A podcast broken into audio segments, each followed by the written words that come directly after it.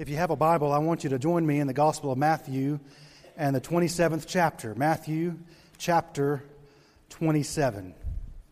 Be our primary uh, passage this morning. Three years ago in uh, February twenty ten, a couple of guys and I from this church joined a couple other guys from a couple other churches, and we went to uh, Port-au-Prince, Haiti.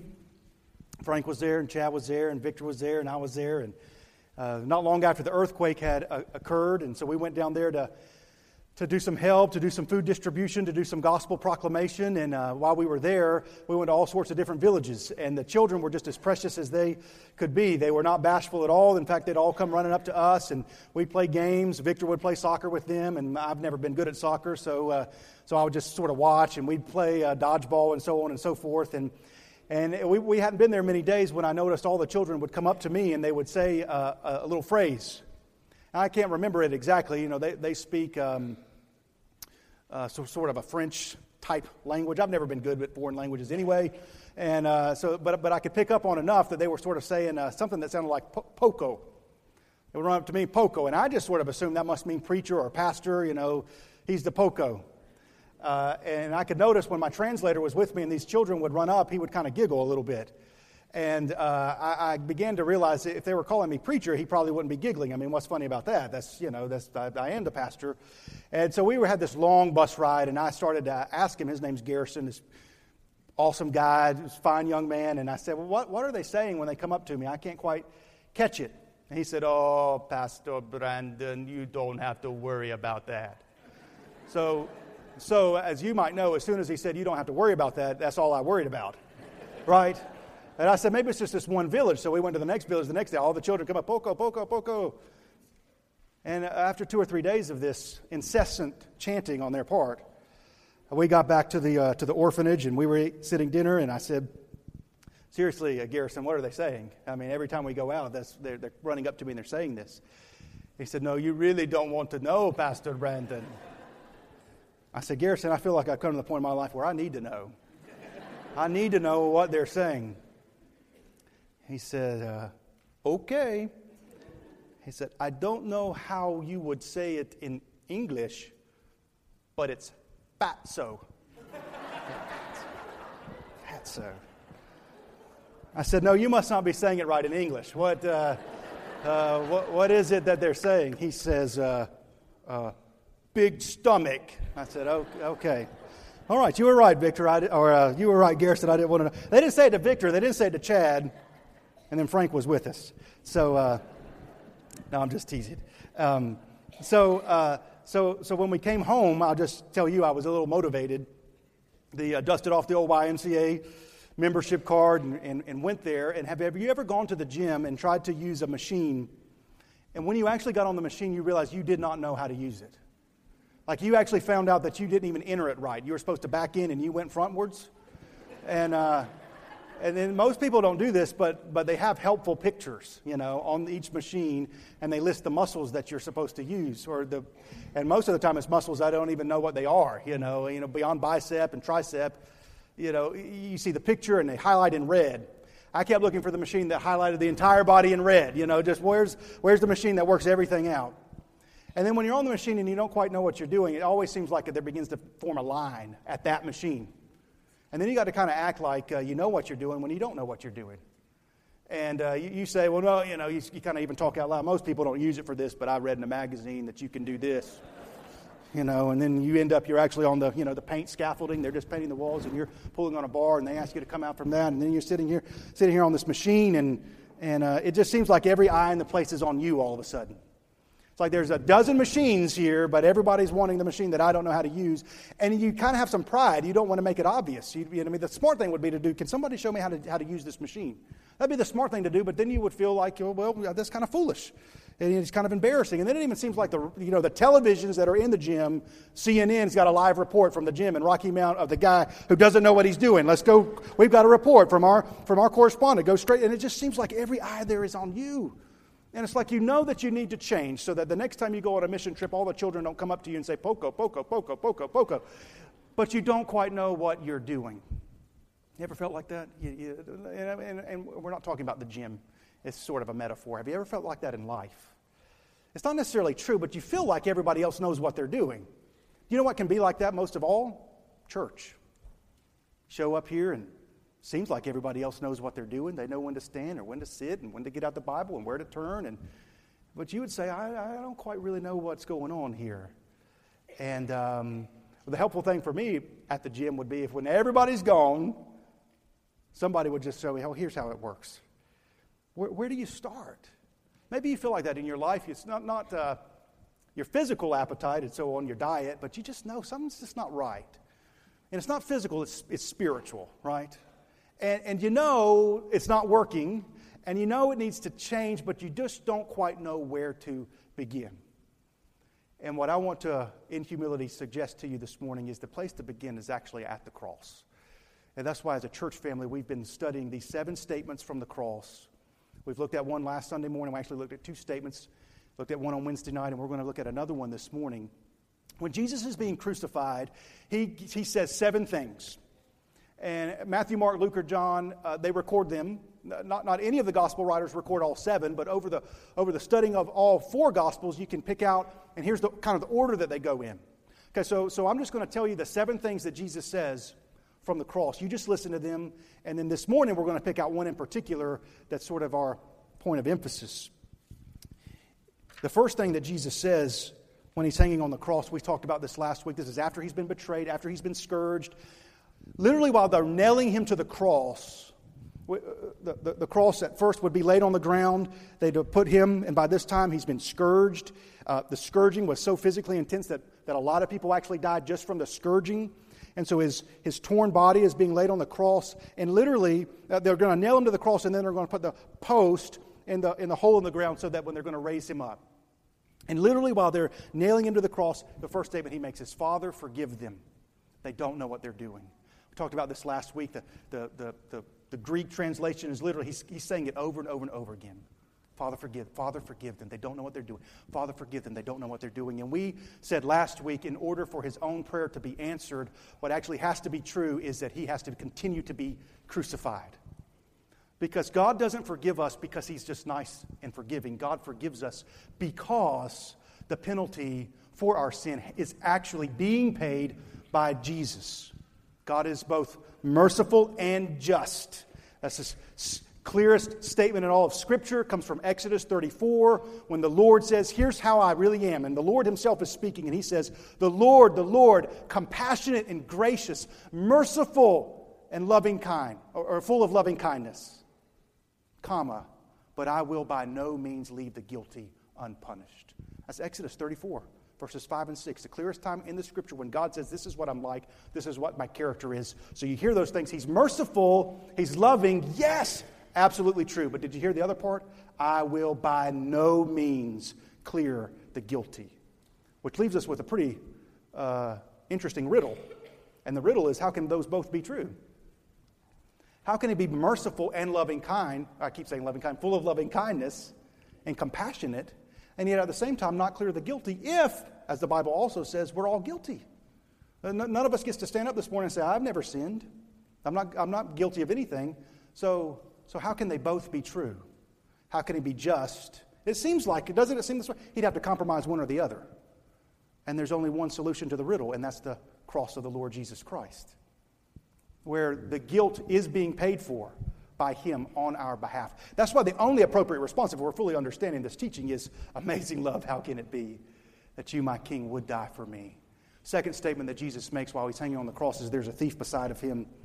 At one point, the thief was involved in mocking him, but the thief comes to a point, probably having heard Jesus say, Father, forgive them, they don't know what they're doing, that he says, he understands this is an innocent man.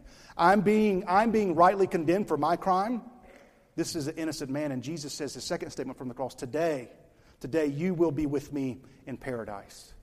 And the only hope we have of being with Christ in paradise, the second statement is the, in light of the first, that he is willing to forgive us. The third statement we looked at Wednesday night, even as he's being crucified, he's putting others first. He looks down at Mary and says, behold your son. The Apostle John is nearby. And Jesus knows that it's the duty and responsibility of the firstborn son in that, in that culture and to, to take care of the, uh, of the mom. And he's arranging, we looked at that on a Wednesday night, for her to be well cared for. Interesting to note that the apostle who lived the longest on the earth was the one that Jesus appointed to take care of his of his mom. That brings us to the fourth statement. If you're following along with me, there are seven statements. So this fourth statement we're going to emphasize this morning is the middle statement. So it's right, right in the middle of all the things that Jesus says is going to be this statement. So it's sort of the hinge.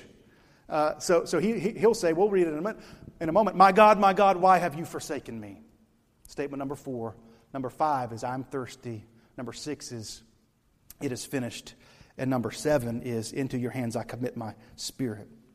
So there is a statement of forgiveness, a statement of assurance, a statement of compassion, a statement of agony, a statement of suffering, a statement of victory, and a statement of submission. So we're getting close if we put all these things together. Forgiveness, compassion, agony, suffering, victory. That's the, that's the cross. And so when we say, where do I start? That's where we start, is at the cross of the Lord Jesus Christ. So, uh, And I also want to suggest to you that in order to get any of the statements, we have to get them all, because they work all together. It's the whole picture of redemption. What that means for us is our victory is on the basis of his great suffering. So let's look at Matthew chapter twenty-seven. We'll actually start in verse number twenty-seven, and we'll read a little bit, just so we kind of get the uh, atmosphere of what's going on when Jesus makes this statement. So Matthew twenty-seven and verse twenty-seven. "Then the soldiers of the governor took Jesus into the governor's headquarters, and they gathered the whole battalion before him. They stripped him and put a scarlet robe on him, and twisting together a crown of thorns, they put it on his head and put a reed in his right hand. And kneeling before him, they mocked him, saying, 'Hail, King of the Jews!' They spit on him, took the reed and struck him on the head. And when they had mocked him, they stripped him of the robe and put his clothes on him and led him away to crucify him. As they went out, they found a man of Cyrene, Simon by name. They compelled this man to carry the cross. And when they came to a place called Golgotha, which means place of the skull, they offered him wine to drink mixed with gall. But when he tasted it, he would not drink it." They're offering him a sedative. He refuses it. "When they had crucified him, they divided his garments among them by casting lots. Then they sat down and kept watch over him there. And over his head they put the charge against him, which read, 'This is Jesus, the King of the Jews.' Then two robbers were crucified with him, one on the right and one on the left. And those who passed by derided him, wagging their heads and saying, 'You who would destroy the temple and rebuild it in three days, save yourself. If you are the Son of God, come down from the cross.' So also the chief priests with the scribes and elders mocked him, saying, 'He saved others. He cannot save himself. He is the King of Israel. Let him come down now from the cross. We will believe in him. He trusts in God. Let God deliver him now if he desires him. For he said, I am the Son of God.' And the robbers who were crucified with him also reviled him in the same way." So that's what's happened up to this, this point. Mocked, spit, spit upon, ridiculed, beaten. And then we get to verse forty-five. "Now from the sixth hour there was darkness over all the land until the ninth hour." So what does this mean? Well, in that day they did not have a, you know, a watch or a clock. They measured the time by the rising of the sun. The sun rises, the day begins. For the most part, sun rises about six in the morning. Uh, it says the sixth hour. So what do you do? You take it, sun rose at six in the morning. The sixth hour is six hours later. So it's noon. And, and, it, and, it, and it goes on. It says there was darkness over all the land. Now this word from the Greek translated into our English Bibles, darkness, it doesn't suggest sort of uh, like it was shady. It suggests it's like midnight. It's midnight at midday. Uh, it's supposed to be the, one of the brightest times of the day, but at the sixth hour, darkness came over the whole land. It's like the sun's just been blotted out. And about the ninth hour, that means this has been going on for three hours where it's so dark you can't see in front of you. It's very similar to what happened in the plagues of Egypt when darkness came on the land. We'll talk about exactly what this suggests in a moment. At about the ninth hour, Jesus cried out with a loud voice. Now think of all that he's been through. The scourging, his, uh, uh, the betrayal. I mean, in order to uh, to cry out with a loud voice, as he's literally nailed to the cross, he's got to, to get air in his lungs, got to push up on the bottom nail, pull up on the, in order to cry out. It's physically exerting and excruciating painful. It's excruciatingly painful, but he's determined to get these words out. So what is it that he says? He says, Eli, Eli, lama sabachthani. It's Aramaic. This is the language that he spoke in. That is, my God, my God, why have you forsaken me? And some of the bystanders hearing it said, this man is calling Elijah. Now you got to kind of picture the scene. It's so dark, and they just kind of hear his voice, and, and it's hard to make out. It's, all you can sort of see is shadows, and he said, Eli, Eli. And so those first two words, he's actually saying, my God, my God, but to their ears, it sounds like he's calling Elijah. Eli, Eli. And they, he's, he's calling Elijah. And one of them ran at once and took a sponge, filled it with sour wine, and put it on a reed and gave it to him to drink. But the other said, wait, let us see whether Elijah will come to save him. Jesus cried out again with a loud voice and yielded his spirit. So let me just give you two, two quick things about what's going on here and why Jesus was so determined to make this statement. I think the Bible explains it best, so let's go over to the book of Second Corinthians, chapter five. If you have a Bible, I think it'll be in your interest to see these verses for yourself. So if you're in Matthew, just turn right about five or so books. Second Corinthians chapter five.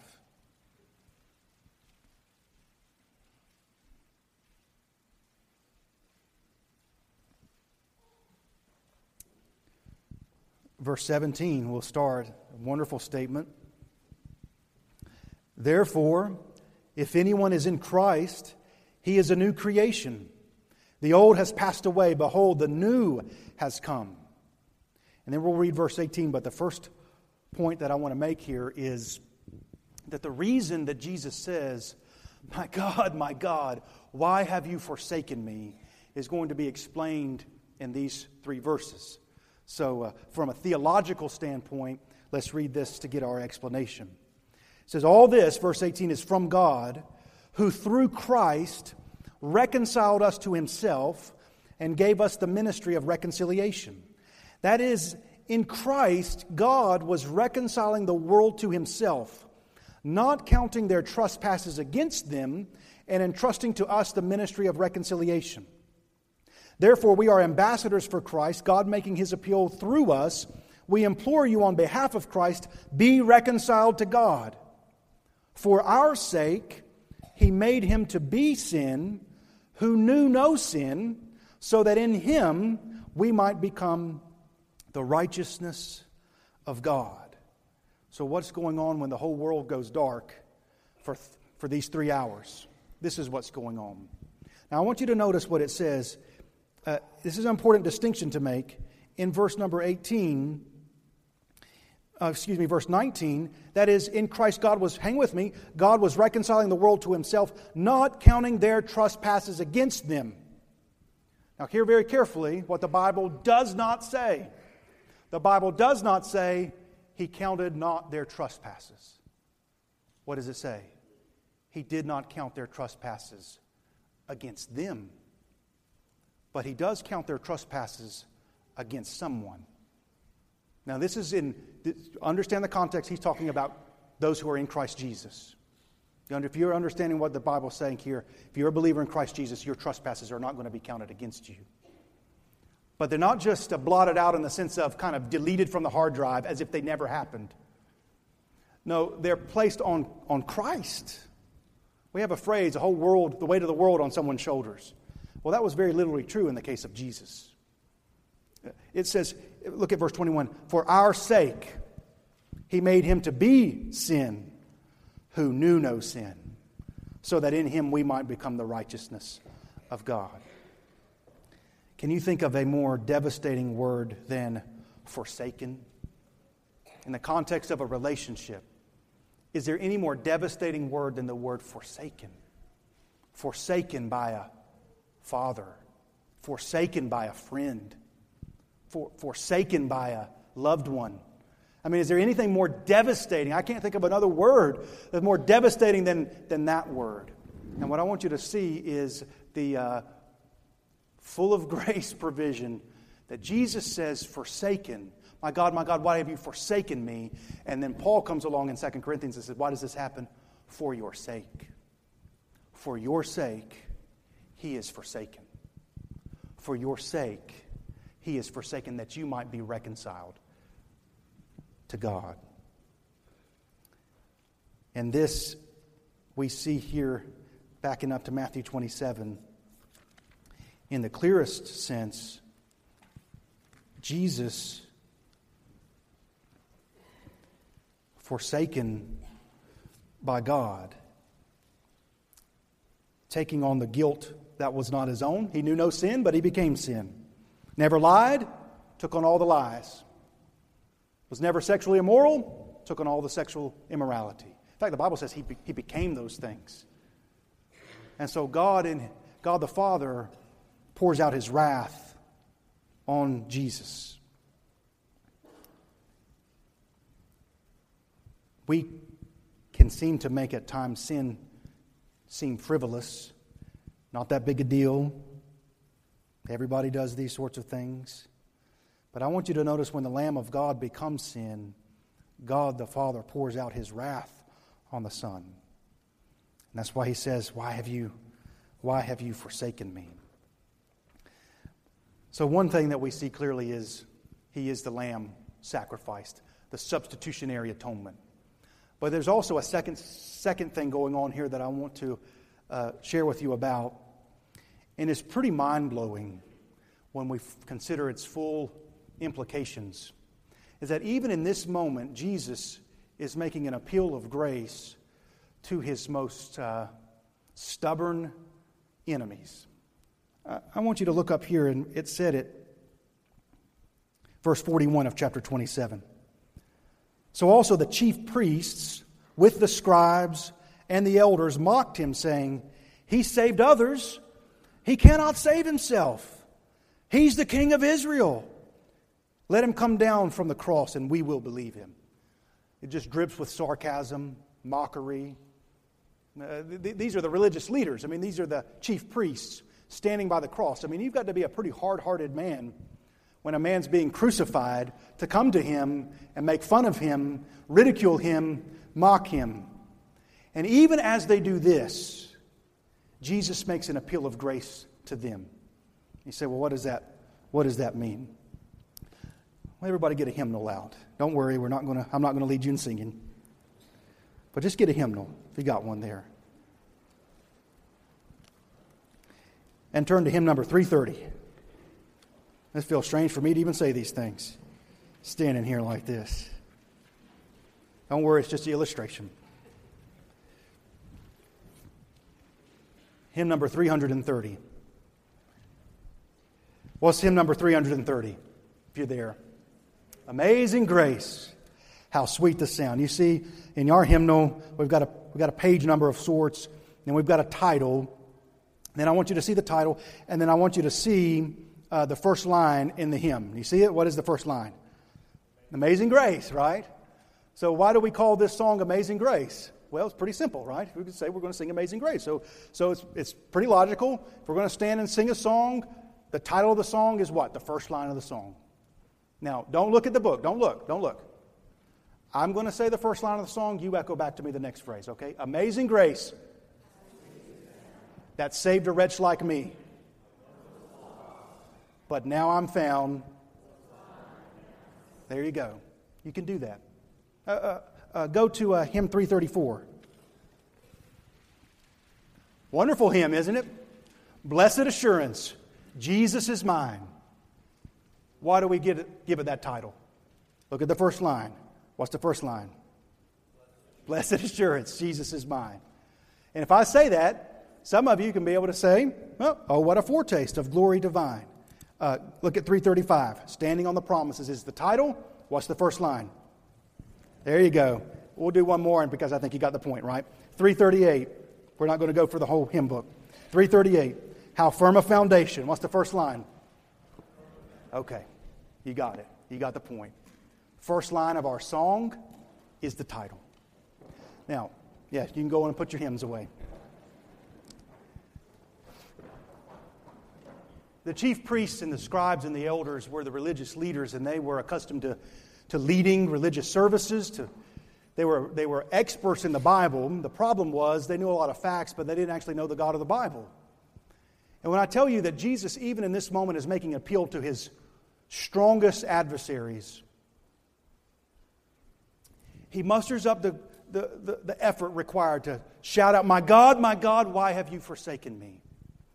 And it's a direct statement to their hymn book, if you will. They don't have hymn books, they have the Psalms. That was their hymn book. So go with me to uh, what we would call Psalm twenty-two. Go with me to Psalm chapter twenty-two. While you're getting to Psalm twenty-two, I want to say a few things to you about Psalm twenty-two. First of all, when Jesus is hanging on the cross, this psalm had been written a thousand years beforehand. Okay? Let's say that one more time. When Jesus is being crucified, this psalm had been written a thousand years before then. It had been written by David under inspiration of the Holy Spirit. So, when I asked you to turn to Psalm twenty-two, here's how I articulated it. Turn to Psalm twenty-two. Back then, in those days, that's not how they would have said it. All these chapters and verses that are long, for example, John three sixteen. When John wrote the Gospel of John, he didn't organize it that way. They did that later on when the printing press, press came along and, and, to, and able to organize things so that we, and as we're together and we can stand and I can say, turn here and so. So, hanging with me, Jesus doesn't cry out from the cross, Psalm twenty-two, but that's exactly what he says. Look at the first line of Psalm twenty-two, okay? What do you see there? What's he said? "My God, my God, why have you forsaken me?" Now just hang with me. In the same way that I can stand here today and say, "Amazing grace, how sweet the sound," and you can echo back, "that saved a wretch like me," those chief priests, scribes, and elders, when Jesus says, "My God, my God, why have you forsaken me?" in their minds, because one of the requirements to be a chief priest, a scribe, and elder is to actually have the book of Psalms, you ready for this, memorized. In their minds, God's put out the lights, darkness covering the land, and their minds have to go to this. You ready to hear what it says? This is going to be pretty unbelievable. You're going to conclude somebody who wrote this a thousand years ahead of time. It's pretty interesting. Uh, "My God, my God, why have you forsaken me? Why are you so far from saving me? From the words of my groaning." About that time, you know, the lights are out. All they can do is hear the groaning of a man being crucified. "Oh my God, I, I cry by day, but you do not answer. By night, I find no rest." He cried in the daytime. And now, so to speak, he's crying at night. His darkness covers the land. You think of these chief priests, elders, and scribes sitting here, and you say, how, how long does this have to go on before they say, uh, that's just a coincidence? Well, that's just a coincidence. Well, that's just a coincidence. That's probably just a coincidence. "Yet you are holy, enthroned in the praises of Israel. And you, our fathers, trusted. They trusted, and you delivered them. To you they cried and were rescued. In you they trusted and were not put to shame. But I am a worm and not a man, scorned by mankind and despised by the people." You know what's happened, right? Crucify him. Crucify him. Give us Barabbas. "All who see me mock me." He's been before Herod, mocked him. Been before the chief priests, they mocked him. Been before the crowds, mocked him. He saved others, why can't he save himself? "They make mouths at me. They wag their heads." He calls himself the King of Israel. "He trusts in the Lord. Let him deliver him." You got to think at that time, when they're getting to this in their mind, somebody pipes up and says, "If he's the Son of God, let him come down." "Yet you are he who took me from the womb. You made me trust you at my mother's breasts. On you I was cast from birth, and from my mother's womb you have been my God. Be not far from me, for trouble is near, and there is none to help me. Many bulls encompassed me. Interesting fact is just the way that the Roman soldiers in their attire was, if you know, the cape and the helmet. In fact, the people of that day said that's what they looked like when they came walking around. They looked like a bunch of, of bulls as they came marching around. And all around the cross, there they are. All around him. They opened wide their mouths at me like a ravening and roaring lion. I'm poured out like water. Blood from head to toe. All my bones are out of joint. My heart is like wax. It's melted within my breast. My strength is dried up like a potsherd. My, stump, my, my, excuse me, my tongue sticks to my jaws. Got to think of that moments when he gives that statement, I'm thirsty. For dogs encompass me. Well, they're crucifying him right near the Jerusalem garbage dump where a bunch of scavenging dogs were known to be in great number. A company of evildoers encircles me. Now, even if you're the most hard-hearted person on the planet and want to say, oh, this is just coincidence, you've got to raise your eyebrows at the next statement. They have pierced my hands and feet.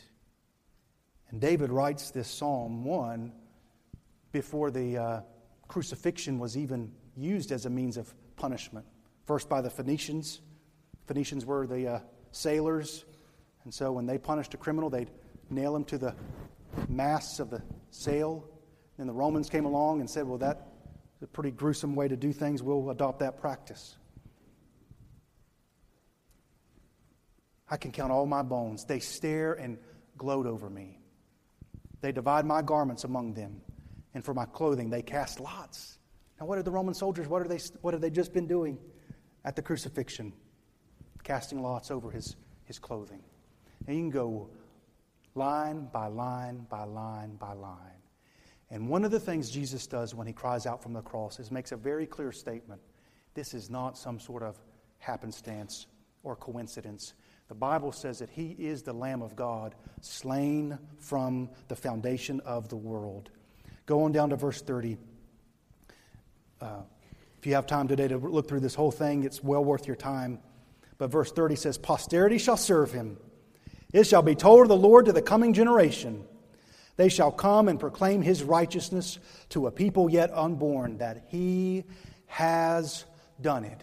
And I can't help but, but think that when he gives these elders, these wicked, self-righteous elders, the opportunity in their mind to go through this psalm, and it concludes that way, he'll proclaim to a generation yet unborn that he has done it, that at that moment Jesus on the cross must have said, it is finished. And at that moment, he yields his spirit. Amazing love. How can it be that my king would die for me? Now, these chief priests and scribes and Pharisees were devoted to their traditions and their legalism. But even, even in this moment, Jesus is saying, do you get it? Do you understand? You've set your face against me, but I'm dying for you. I'm taking on your sin. Even as you mock me, I'm willing to take that sin on my on myself. Two things that we see is that from this statement of Jesus in Matthew twenty-seven is one, he's He's, he is suffering the wrath of God on our behalf. If you want to put it in this term, I don't think this is an inappropriate way to say it. He's enduring hell for us. That's what hell is, is to be separated and forsaken by God. Completely cut off because he's become sin for us. And then the second thing, even now, Jesus is uh, appealing to these men who knew that psalm very well. In closing, I was uh, reading a little something this week. I read that the uh, current, well, uh, the current national debt. You just hang with me for a moment. We're not taking a left-hand turn towards fruitless discussion, but the national debt right now is sixteen trillion, seven hundred and fifty billion, eight hundred and six thousand. Uh, I can't even read this right. Uh, so on and so forth. Let's just stick with sixteen trillion. A lot. I couldn't even write it down because I was on one of these websites that has the little ticker. You know what I'm saying? Just don't go to that website. It'll drive you insane. But we try to write one that, oh, it's changed, it's changed, it's changed, it's changed. It's a huge debt. Question, how do we pay that debt back? sixteen trillion dollars. You're going to go home to, today and look in the couch cushions and rumble through your pockets. sixteen trillion dollars. Now, there are two ways that suggested that we could pay this debt back. First way, got to uh, raise more revenue, higher taxes, more money to give to the government so that they can pay the debt back. Just hang with me. I'm not. It's not going to be a political whatever. Uh, so, so, so raise more taxes. Number two way, cut spending. Stop, stop spending. Stop spending. Uh, right, right. And this is what we're told over and over. sixteen trillion dollars either raise taxes, more revenue, or cut spending. I give that as an illustration because, uh, go with me to Colossians. One more passage of Scripture. Colossians chapter two.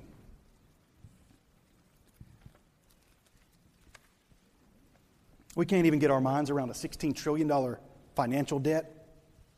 But what I want to suggest to you is uh, the sin debt that we owed the Lord was much, much, much higher. Just, just beyond the scope of understanding it. Spiritual terms, uh, way beyond we could. But, but here's the interesting thing. Most uh, people believe, if you can even get them to, to wrestle with the reality of sin, because another way to approach this whole thing is just pretend like there is no debt, right? Just just ignore the whole matter. But even if we we get to the point where, okay, let's deal with the debt, here's the two ways people, for the most part, would suggest that we pay our debt back to God. Number one, what I would call increased spending. Do more stuff. Do more works. Volunteer more. Uh, be more involved in church even. Do more stuff. Just, just kind of tax your life spiritually to a greater degree. Give more money, more time, more talents. Devote those things more favorably to, to the Lord. You just, just increase your tax revenue, so to speak. Or the second thing people would suggest to you is you got to cut some things out. You got to stop doing some things. You know, that, that sin in your life, quit doing it. Neither one of those things are actually going to pay the debt back. You don't. We, to, to, to, I don't know any other way to say it in a spiritual metaphor. We don't have that kind of money. You, you go to the national debt and you find that scale increasing faster than you can keep up with it. That's sin. There, there, there is not a, a, a kind of, okay, let me trade one sin for one good work. That's kind of how most people think. Okay, I did this wrong and I'll go do this right. And it's going to balance it out. That's uh, here's the problem with that thinking. The Bible says that our good works, from the perspective of the Lord, are like filthy rags. Can you imagine going over here to Harris Teeter today or Food Lion or so where you're ever going to buy your groceries? And you go there and, and uh, say, it'll be, you know, twenty-eight dollars. And you just get a filthy rag out. Say, here you go. Do I need to swipe this filthy rag? Do we need a sign for the filthy rag? They say, you can't pay with that filthy rag. You can't pay your sin debt back with a, with a filthy rag. So, okay, we've got a big problem. I got some good news. Colossians chapter two, verse thirteen. And you who were dead in your trespasses and the uncircumcision of your flesh, God made alive together with him, having forgiven us all our trespasses by canceling the record of debt. You hear what I'm saying? By canceling the record of debt that stood against us with its legal demands. This he set aside, nailing it to the cross. This is the gospel that we believe. Now, here's your debt, much more than sixteen trillion dollars. Can you, can you imagine, by the way, the newspapers tomorrow if the national debt was just paid away? You'd say, everybody would be talking about that. You understand what the Scripture is saying here. You had an insurmountable debt. And God didn't just wipe it away. He paid for it. It's not that the bill didn't go unpaid. It's that, it's that Christ paid it for you, if you'll believe, if you'll trust in him. Now when he says, my God, my God, why have you forsaken me? Because he was forsaken, you don't have to be. That's what he's saying. Say, I'm going to take it. For our sake, he who knew no sin became sin, so that in him we might become the righteousness of God.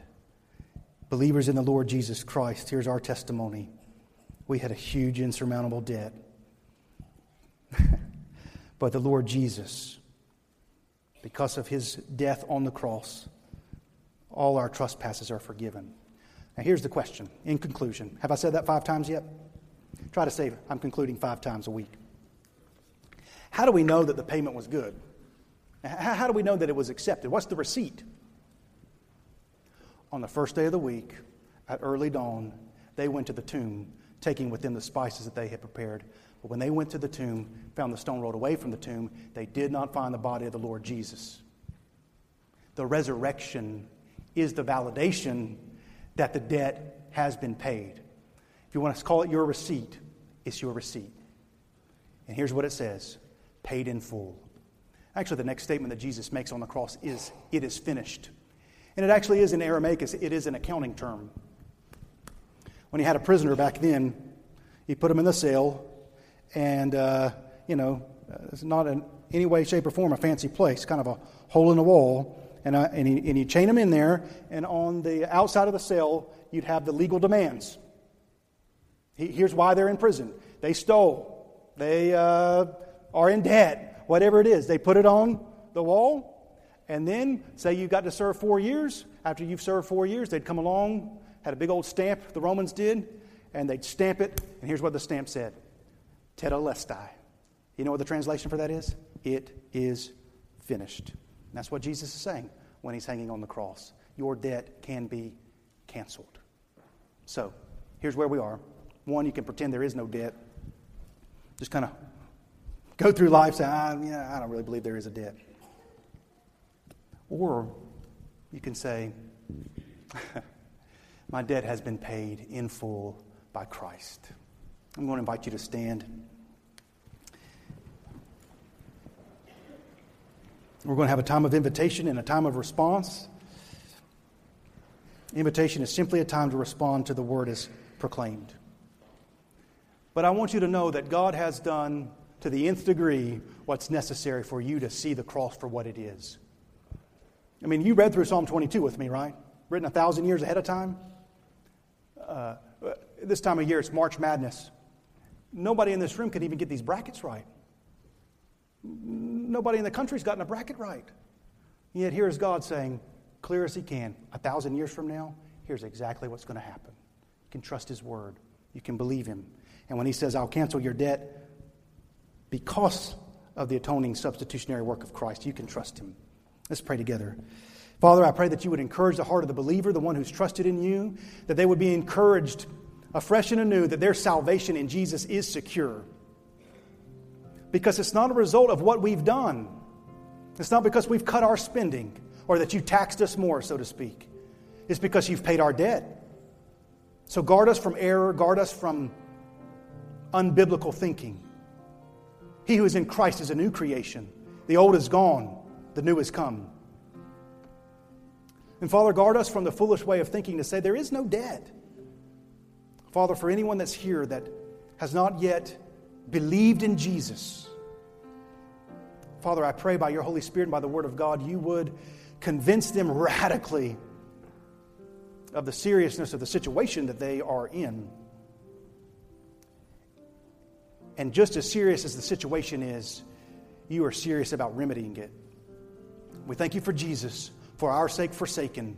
He who knew no sin became sin, that now in him we might become the righteousness of God. Lead our time of invitation. Help us to respond prayerfully, worshipfully, with full adoration and conviction where it's needed. We pray in Jesus' name. Amen.